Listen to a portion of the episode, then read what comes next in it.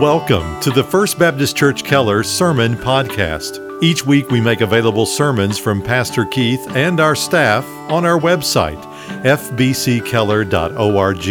And on iTunes, search for First Baptist Church Keller TX in the iTunes Store or in the podcast app on your mobile device. And now here's our pastor, Keith Sanders. Will you continue this morning our verse by verse study of the Gospel of Luke. We are in the 18th chapter. We come today to the 31st verse. Tucked away in a series of memorable parables and personal encounters near the end of our Lord's earthly ministry, these four verses. There are four verses chock full of incredible truth. Now, most of us are familiar with a good portion of Luke chapter 18, probably the parable of the Pharisee and the publican. Christ's encounter with the rich young ruler. Maybe even some of us know the story of the persistent widow. But please don't miss this little sidebar that Jesus has with his inner circle of disciples on their way to Jerusalem. He has been on his way to Jerusalem, by the way, since way back in chapter 9, in the 51st verse.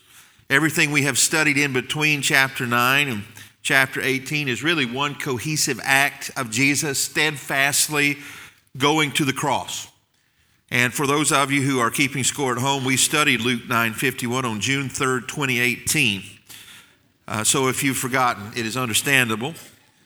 Uh, I'll remind us.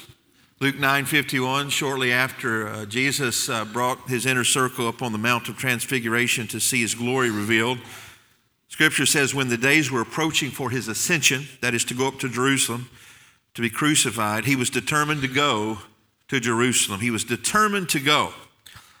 So, why was the Lord so determined? Well, Isaiah wrote prophetically 800 years before that the Messiah would set his face like a flint to Jerusalem. That is, he would not be distracted. Now, that sounds to me like a man on a mission. And Jesus was indeed more than a man on a mission, he was the God man on his mission. Christ says incredibly clearly in our text this morning what is going to happen once he got to Jerusalem. So let's read that now. Luke 18 beginning in verse 31. Then he took the twelve aside and said to them, Behold, we're going up to Jerusalem, and all things which are written through the prophets about the Son of Man will be accomplished. For he will be handed over to the Gentiles and will be mocked and mistreated and spit upon. And after they have scourged him, they will kill him, and on the third day he will rise again. But the disciples understood none of these things, and the meaning of this statement was hidden from them and they did not comprehend the things that were said. May the Lord add his blessing to the reading and hearing of his word. Now, the thing that we see in this passage, right off the bat, is the centrality of Christ's redemptive mission. Start there. The centrality of Christ's redemptive mission. People in the world that accomplish great things and lead great movements almost universally have this trait in common. That is the ability to stay on message and to stay on mission. In fact, that is the title of our message today Staying on Message and on Mission. That is, they keep the main thing the main thing. Now, Jesus did some amazing things in his earthly ministry. He walked on water, he healed the sick, he cast out demons, he even raised the dead. But none of those things, please understand, were his primary mission. So, what then was his mission? Well, many over the last 2,000 years have attempted to answer that questions. Lots of ink has been spilled, lots of trees have been removed to make paper for their books. And some have said that Jesus came to proclaim victory over Satan, that Satan had uh, usurped what God had planned to do in the world, and Jesus came to proclaim his victory over Satan. Some say that he came to minister to the afflicted, the downtrodden, and the poor. So, some say that Jesus came to show the rest of us the right way to live. That is, he gave us a system of ethics. And others say he just came to inspire us to do better. Well, all of those things have an element and a ring to truth, but none of them are his true mission. If we want to know the true mission of Jesus, all we have to do is uh, turn over one chapter in Luke to Luke 19 and verse 10, and there it is in bold relief, said in an economy of words for the Son of Man has come to seek and to save that which is lost. If anyone ever asks you, why did Jesus come to earth? What was his mission? There it is. He came to seek and save that which was lost. While every other worthy and good thing that Jesus did and said was just that, good and worthy, they are subordinate to that central truth. Now, in declaring what was going to happen in Jerusalem, Jesus was just filling in the details of what has been his constant message since the day of his earthly ministry. And that, in fact, is our next point the, constant, the constancy of the mission's cost. Now, let's just walk through these one at a time. Remember, this is Jesus prophetically saying exactly what's going to happen when he gets to Jerusalem. He says, First, I'm going to be handed over to the Gentiles. Well, that's an important truth because there's a debate even today raging about who's to blame for the death of Jesus. And some say, well, it was the Jews, the, the Pharisees. Um, they were upset that Jesus was stealing their thunder. Um, he embarrassed him publicly. Scripture says that they determined to put him to death. All of that is true, but it's not just the Pharisees that are culpable because they hand Jesus over to the Gentiles, that is the Romans, who actually carried this out. So I, I, take from that there is a universal guilt for all humanity to bear, Jews and Gentiles alike. And when he was handed over to the Gentiles, the scripture says they would mock him. That is, he would be played the fool. The Roman soldiers uh, were bored many times, sitting in these uh, obscure outposts like Jerusalem, far away from home and friends and family. And, and so they resorted many times to cruel games to pass the time. One of the things they would do with prisoners is they would have him play the fool. That is, they would uh, dress him up like a king and pretend to worship him. And that's exactly the reason they put that crown of thorns on Jesus' head, that they were mocking him. Here's the king of the Jews. And they put a scepter in his hand and began to bow down to him and laughing, I'm sure, all the time. They mocked him. Not only did they mock him, they mistreated him. The Old Testament said that they would pull out his beard and um, they, of course, stripped him naked and robbed him of dignity. And, and then they did probably what most of us feel like is about the lowest thing you can do to another person emotionally, and that is he, he was spit upon. By the way, spit upon those that he had created, those that he came to die for. This is the lowest of the low. And so, not only did they give him the lowest of the low emotionally by spitting on him, then they scourged him. And we sometimes just pass over that word or substitute the word whipped him in, in, place, and we don't often stop to think about what it means to be scourged. The Romans rarely executed a person without first scourging them. And it served a number of purposes. One, it sped up their death, and two, it made sure their death was not painless. And so they would take uh, what they called a cat of nine tails, which was strips of leather with a handle on one end, in which was embedded broken glass and sharp stones and anything that could rip flesh. And, and they would take turns, one on one side, and, and, and these leather straps would hook into the flesh, and then it would be yanked and pulled. And it, it was a position of honor, someone that had really practiced a lot to make it as painful and gruesome as possible. And I'll spare you all of those gruesome details, but just understand that many prisoners never made it to the cross because they lost so much blood that they died through the scourging. But Jesus survived the scourging, of course, and that's the, the next prediction. He says then that he would die a literal death. Elsewhere in the scripture, we find that Jesus describes in detail what sort of death the death on a cross. By the way, it was a literal death, not a metaphorical death that Jesus predicted. And then, most importantly, Jesus predicted that on the third day, verse 33, he will rise again. Jesus predicted his victory over death and God's satisfaction through his atonement, through that resurrection. Now, I suppose it would be enough if this passage in Luke 18 were the only place in the Bible that Jesus predicted these things would happen. But this point is the constancy of the mission's cost, meaning that throughout his earthly ministry, Jesus predicted these things. If his mission is to seek and save the lost, and then the cost of that mission is his passion, his suffering, and ultimately his death. There are at least three very clear places in the Synoptic Gospels, Matthew, Mark, and Luke, where Jesus predicted with crystal clear precision what would happen in Jerusalem. Matthew chapter 16 finds its parallel in Mark 8 and Luke 9 says this From that time, Jesus began to show to his disciples that he must go to Jerusalem and suffer many things from the elders and chief priests and scribes and be killed and be raised the third day. And then Peter took him aside and began to re- rebuke him, saying, Far be it from you, Lord. This shall not happen to you. But he turned and said to Peter, Get behind me, Satan. You're an offense to me, for you're not mindful of the things of God, but the things of men. And then in Matthew 17, Mark 9, and Luke 9, we read this Then they departed from there and passed through Galilee, and he did not want anyone to know it. For he taught his disciples and said to them, The Son of Man is being betrayed into the hands of men, and they will kill him. And after he is killed, he will rise the third day. But they did not understand this saying, and they were afraid to ask him.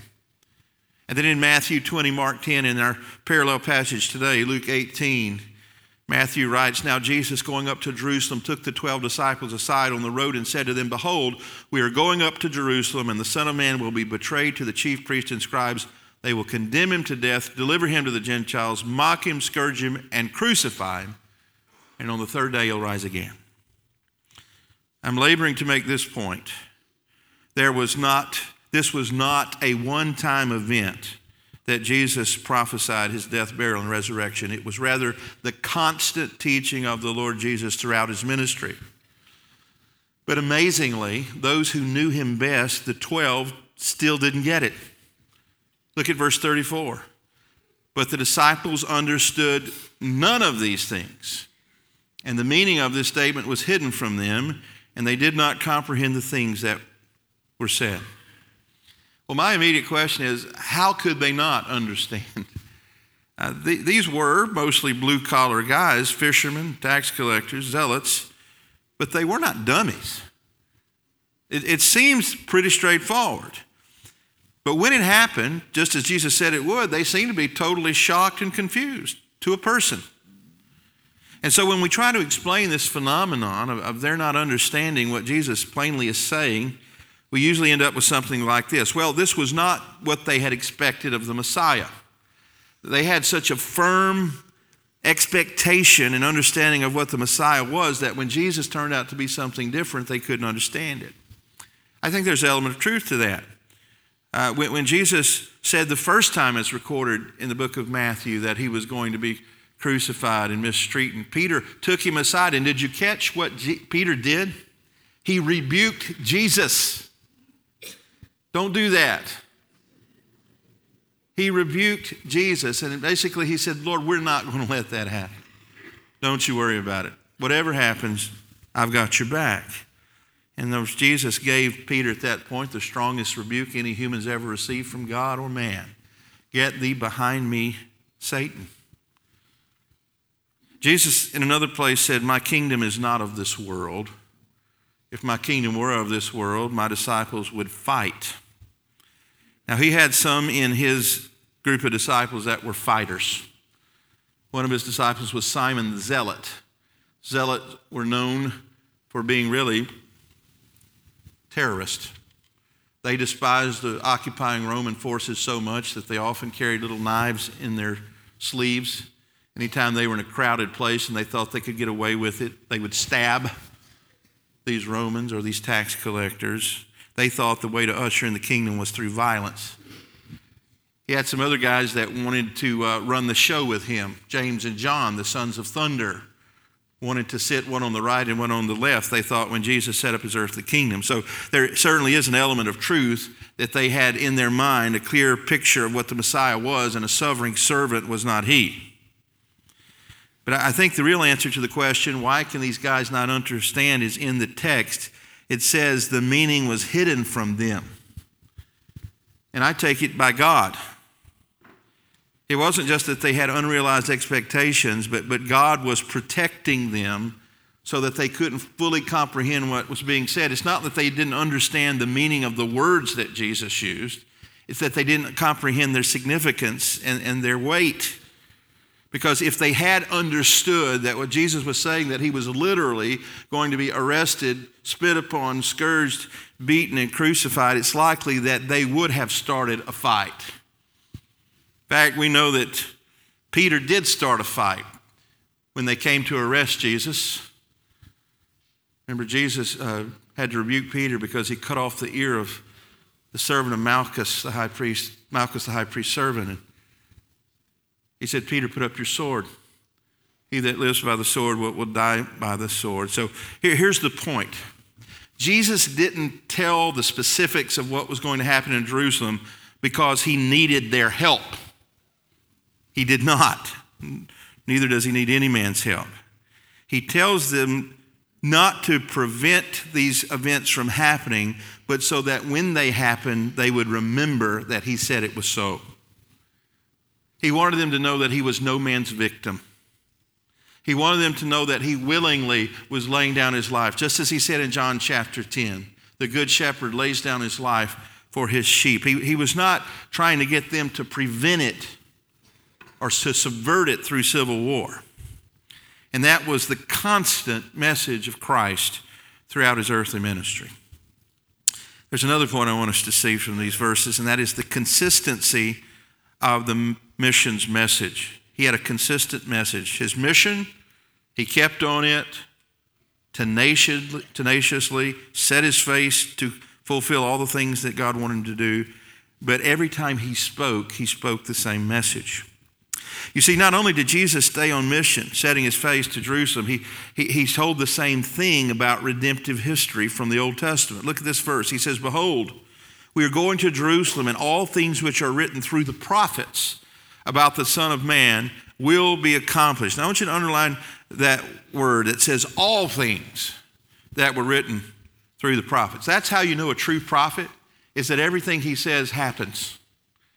Some of you might have seen the interview that I saw this week on a major news network of a man living now in America who claims to be a prophet of God.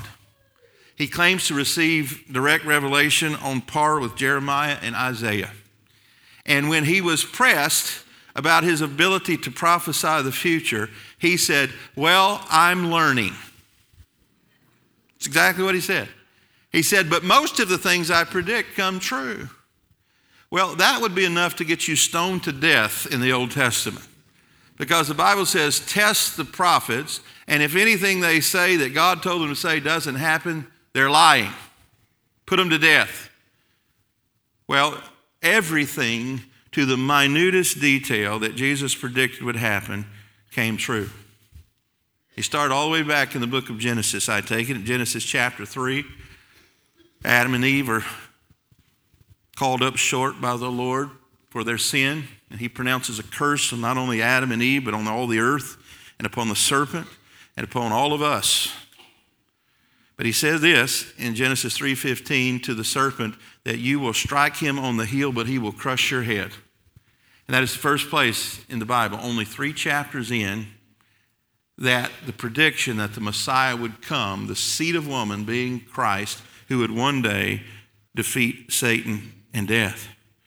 And then Matt and the ladies read a moment ago Isaiah chapter 53, that suffering servant passage, which predicted not only how he would live, that is, with humility, not, not only how he lived, but how he would die. By his stripes we would be healed, and even how he would be buried. He would be laid, Isaiah said, in the tomb of a rich man, and that happened, of course, through Joseph of Arimathea.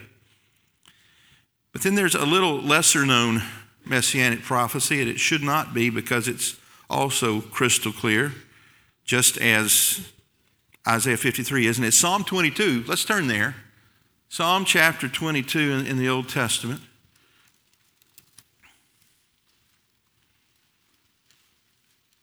If you have a pen in hand, you might just put a check mark besides every messianic prophecy that you can recall that was fulfilled in the person and work of Jesus that we find here in Psalm 22.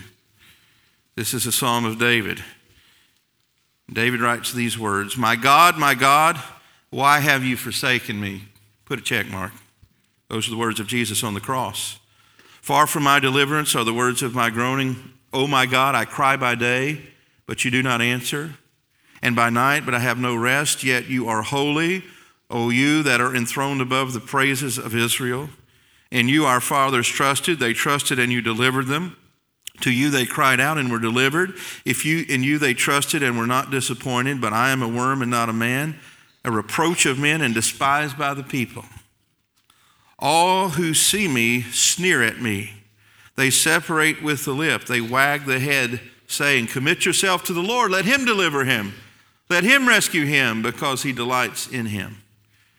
Yet you are he who brought me forth from the womb. You made me trust when upon my mother's breast. Upon you I will cast I was cast from birth. You have been my God from my mother's womb. Be not far from me, for trouble is near, for there is none to help. Now hear this. There is none to help. Many bulls have surrounded me. Get the picture of Jesus on the cross those below him, mocking, jeering, circling him. Strong bulls of Bashan have encircled me. They open wide their mouth at me. As in a ravening and roaring lion, I am poured out like water. All my bones are out of joint. My heart is like wax, it is melted within me. My strength is dried up like a potsherd, and my tongue cleaves to my jaws. And you lay me in the dust of death, for dogs have surrounded me. A band of evildoers has encompassed me. They pierce my hands and my feet. I can count my bones. They look, they stare at me, they divide my garments among them, and for my clothing they cast lots. But you, O Lord, be not far off. O you, my help, hasten to my assistance. Deliver my soul from the sword, my only life from the power of the dog. Save me from the lion's mouth, from the horns of the wild oxen. You answer me. I will tell of your name to my brethren. In the midst of the assembly, I will praise you. You who fear the Lord, praise him. How many checks did you get? I got a lot. This is the story written hundreds of years before it happened of the Lord's crucifixion. What, I, what I'm trying to say is that Jesus stayed on message, the message that started in Genesis 3 and continued through all the line of the prophets, both major and minor, through the wisdom literature, the Psalms, the prophets, the poetry, and continued through the last Old Testament prophet, John the Baptist, who said, Behold the Lamb of God who takes away the sin of the world. That was the message the message that his mission was to come and seek and save the lost. Now, what does that have to do with all of us? Well, those of us who live now, who've been redeemed, been born again, make up the church. All those people from all time that God has redeemed and atoned for their sins. Now we have been given not just a mission, but a great commission and we must stay on that mission and on that message as a church. See, there's lots of good things that we can do and churches do in the name of Christ. It's not wrong to do mercy ministries, to clothe and feed the homeless. It's not wrong to be benevolent and kind to those in our community who are less fortunate. We would be less than Christian if we did not. It's not even wrong to, to go to third world countries and build churches and hospital buildings. Those are all worthy and, and good things. But hear me, those things are not our primary mission. Our primary mission is, is connected with Christ's primary mission to seek and save the lost. We can't save anyone, of course, but we can declare that Jesus died for sinners. That is our message. And if we're not careful, in our haste to do other good and worthy things, that primary mission and that primary message will be drowned out. Our message is the gospel of the Lord Jesus Christ. And it's found on every page of Scripture, both Old and New Testament, in every chapter and on every verse. All of the Bible is about Jesus. And that's why when we gather together here at this church, First thing I like to say is open your Bible because this is where we find our message. And every week when we gather together, I'm reminding us that we don't have any other message that is significant. And if we lose this message, all will be lost.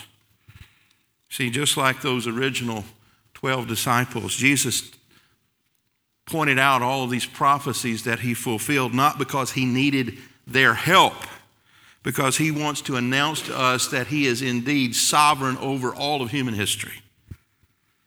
Our job is, is not to help Jesus, but to announce his kingdom has come.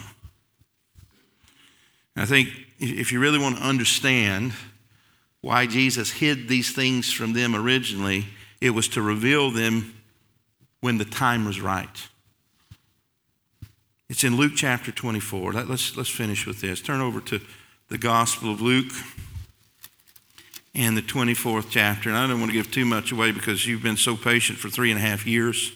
We're going to get to Luke 24, Lord willing, about next Easter season. But you'll have forgotten what I said today by then. We'll say it again, okay?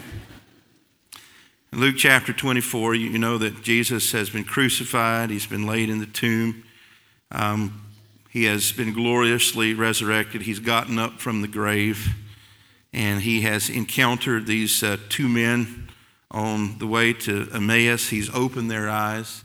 They've declared that it was Jesus that was with them. And, and then here in verse 36 of Luke 24, your Bible might have a little heading that says other appearances. Because Jesus appeared to, the Bible says, over 500 people after his resurrection. And they bore witness that, that he truly was alive. And, and here's one of those times, beginning in verse 36. It says, While they were telling these things, that is, these men who had been with Jesus, he himself stood in their midst, that's the Lord Jesus, and said to them, Peace be to you.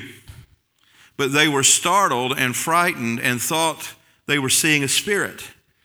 And he said to them, Why are you troubled? Why do doubts arise in your hearts? See my hands and my feet, that it is I myself. Touch me and see. For a spirit does not have flesh and bones, as you see that I have. And when he had said this, he showed them his hands and his feet. And while they could not believe it because of their joy and amazement, he said to them, Have you anything to eat? What a condescending Savior by the way. He, he knew their hearts. They still were having trouble believing it was Jesus, though all of their senses said it, it's He. And so what does He do? He says, Give me a piece of that fish. But you notice Luke doesn't say, Just give me a piece of fish. He says, Give me a piece of that broiled fish. Does that sound like mythology to you? That is a historian reporting historical narrative. Not only was it fish, it was broiled fish. And so he eats it in their presence to help them understand that that's how Jesus used to eat. It's really him. Verse 42 they gave him a piece of the broiled fish, and he took it and ate it before them. Now he said to them, These are my words which I spoke to you while I was still with you, that all things which were written about me in the law of Moses and the prophets and the Psalms must be fulfilled. Then he opened their minds to understand the scriptures. And he said to them, Thus it is written that the Christ would suffer and rise again from the dead the third day. In other words, he just preached the same sermon he had preached them before his death, and then he opened their eyes to see it. Now, friends, in, in a very real sense, that is what we do today as a church. If we try to use anything other than the Word of God, we fall woefully short. He opened their minds so that they could understand the scriptures. That's what we pray for every time we come together, every time we have a private Bible study or quiet time in the motion. We pray, Lord, open the eyes of our understanding that we could understand what you're doing, what you're accomplishing in the world. And so, just like those 12 disciples, we have a message, as Jude says, was once for all delivered to the saints. We call it the gospel. The gospel being all of those truths of what Jesus said and did and accomplished here on earth. And, and we have the authoritative word of God. Did you know you have an advantage that those disciples that they didn't have? All they had was the Old Testament scriptures. But remember what Jesus said to them in John chapter 14 after he says, I'm going away, but I'll come again in like manner. He says, But don't worry because I'm going to send to you a comforter and what's He going to do? That Holy Spirit, He's going to help you recall exactly all the things that I said to you. That's why we can be sure that the four Gospels, Matthew, Mark, Luke, and John, are accurate, is because the Holy Spirit recalled to their memory, these writers, exactly what Jesus said. And even though Luke wasn't one of the 12 and John Mark, they were witnessed to by the people still alive. They were dependent, we believe, most especially on Peter, who had a close relationship with both of these men, and the Apostle Paul, who was taught personally by the risen Lord Jesus. You can trust the Word of God. But there are people who, who will say, well, the Bible contains God's Word. You ever heard that? Do you know what they're saying?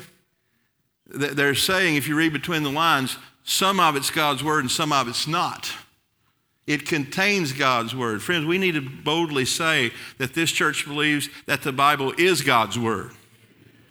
All of it. And, and so note what Jesus said is he said, all the scriptures, verse 44, the law of Moses, that's the first five books of the Bible, the prophets, that's a good portion of the Old Testament, and then the rest of it, the Psalms. That is from cover to cover, every book of the Bible declares the coming Christ. And now the church today is built, the Bible says, on Christ as the cornerstone and the foundation of the teachings of the apostles. And so, what we do is we take the teachings of the apostles that were divinely inspired by the Holy Spirit for them to remember everything that God told them to say, and then we teach it to one another. And we remind one another. And then when we're gone, those that we taught it to will teach it to the next generation, to the next generation, as Paul told Timothy, faithful men teaching faithful men. And so when I say we must stay on message and on mission, I'm talking about the message that began before the foundation of the earth that Jesus Christ would live, die, and rise again. Predicted by all the prophets, right down to the little village that he would be born in Bethlehem. Declared by the psalmist that he would uh, be despised and rejected. Declared by the prophet Isaiah that he would be laid in a rich man's tomb. And verified through 500 eyewitnesses that the tomb is empty. That is our message. Go into all the world, baptizing them in the name of the Father, the Son, and the Holy Spirit, teaching them to obey whatsoever commandments that I have given you. May the Lord help us as a church to stay on mission and on message. Let's ask His help in that. Heavenly Father, Lord, I thank you for your word, and I'm thank you that Jesus didn't just come to be an ethical example. We've seen those people come and go. Lord, I'm so thankful that Jesus wasn't just a good man. In fact, it, it, seems ridiculous to deny the deity of Jesus and to call him a good man because good men don't claim to be God. The only people that claim to be God when they're not God are lunatics and villains. And Jesus was neither. And so we are left to believe that what he said about himself and what the Old Testament scriptures predicted about him are true. That he is the eternal Son of God, who through him, as John declared, everything has been created that has been created, who is eternal, who was with the Father for all time, and is now seated at his right hand. And Father, I'm so grateful because in, in those prophecies, we find out that Jesus is no man's victim. No man took his life from him, but he willingly laid it down. He, he emptied himself of the glories of heaven, condescended to take on a human body, born not into uh, royal robes, but into a, a humble carpenter's house. Grew up among men and despised of men tempted in every way that we are. And yet he stayed on mission. He set his face like a flint to Jerusalem, knowing all the time what awaited him there. And he submitted to his arrest. And he submitted to sham trial after sham trial. And he ultimately submitted to your will, which is his crucifixion. And Father, we don't have any other message than Jesus lived, Jesus died, and Jesus rose again. So, Father, thank you that, that we get to do some of the wonderful works that Jesus did, helping the poor and the oppressed, helping to bring about justice in the world because it's a world of injustice. But help us never to lose focus upon his mission, which is to seek and save the lost. Help our church and our denomination, Father, not to lose focus. That our great commission is to go into all the nations, making disciples and teaching the world the things that Jesus did while he walked this planet. And Father, when you take those efforts and through your Holy Spirit, you bring about change and transformation and you open blind eyes and people are born again. Father, we're going to be very clear and quick to say, we didn't help you do it. We just observed it and we just announced it. Help us to stay on task, on mission, and on message for Jesus until he returns. And we pray these things in his name. Amen. Thank you again for listening to our broadcast. To learn more about First Baptist Church in Keller, Texas, or to hear more sermons by Pastor Keith and our staff, visit us online at fbckeller.org.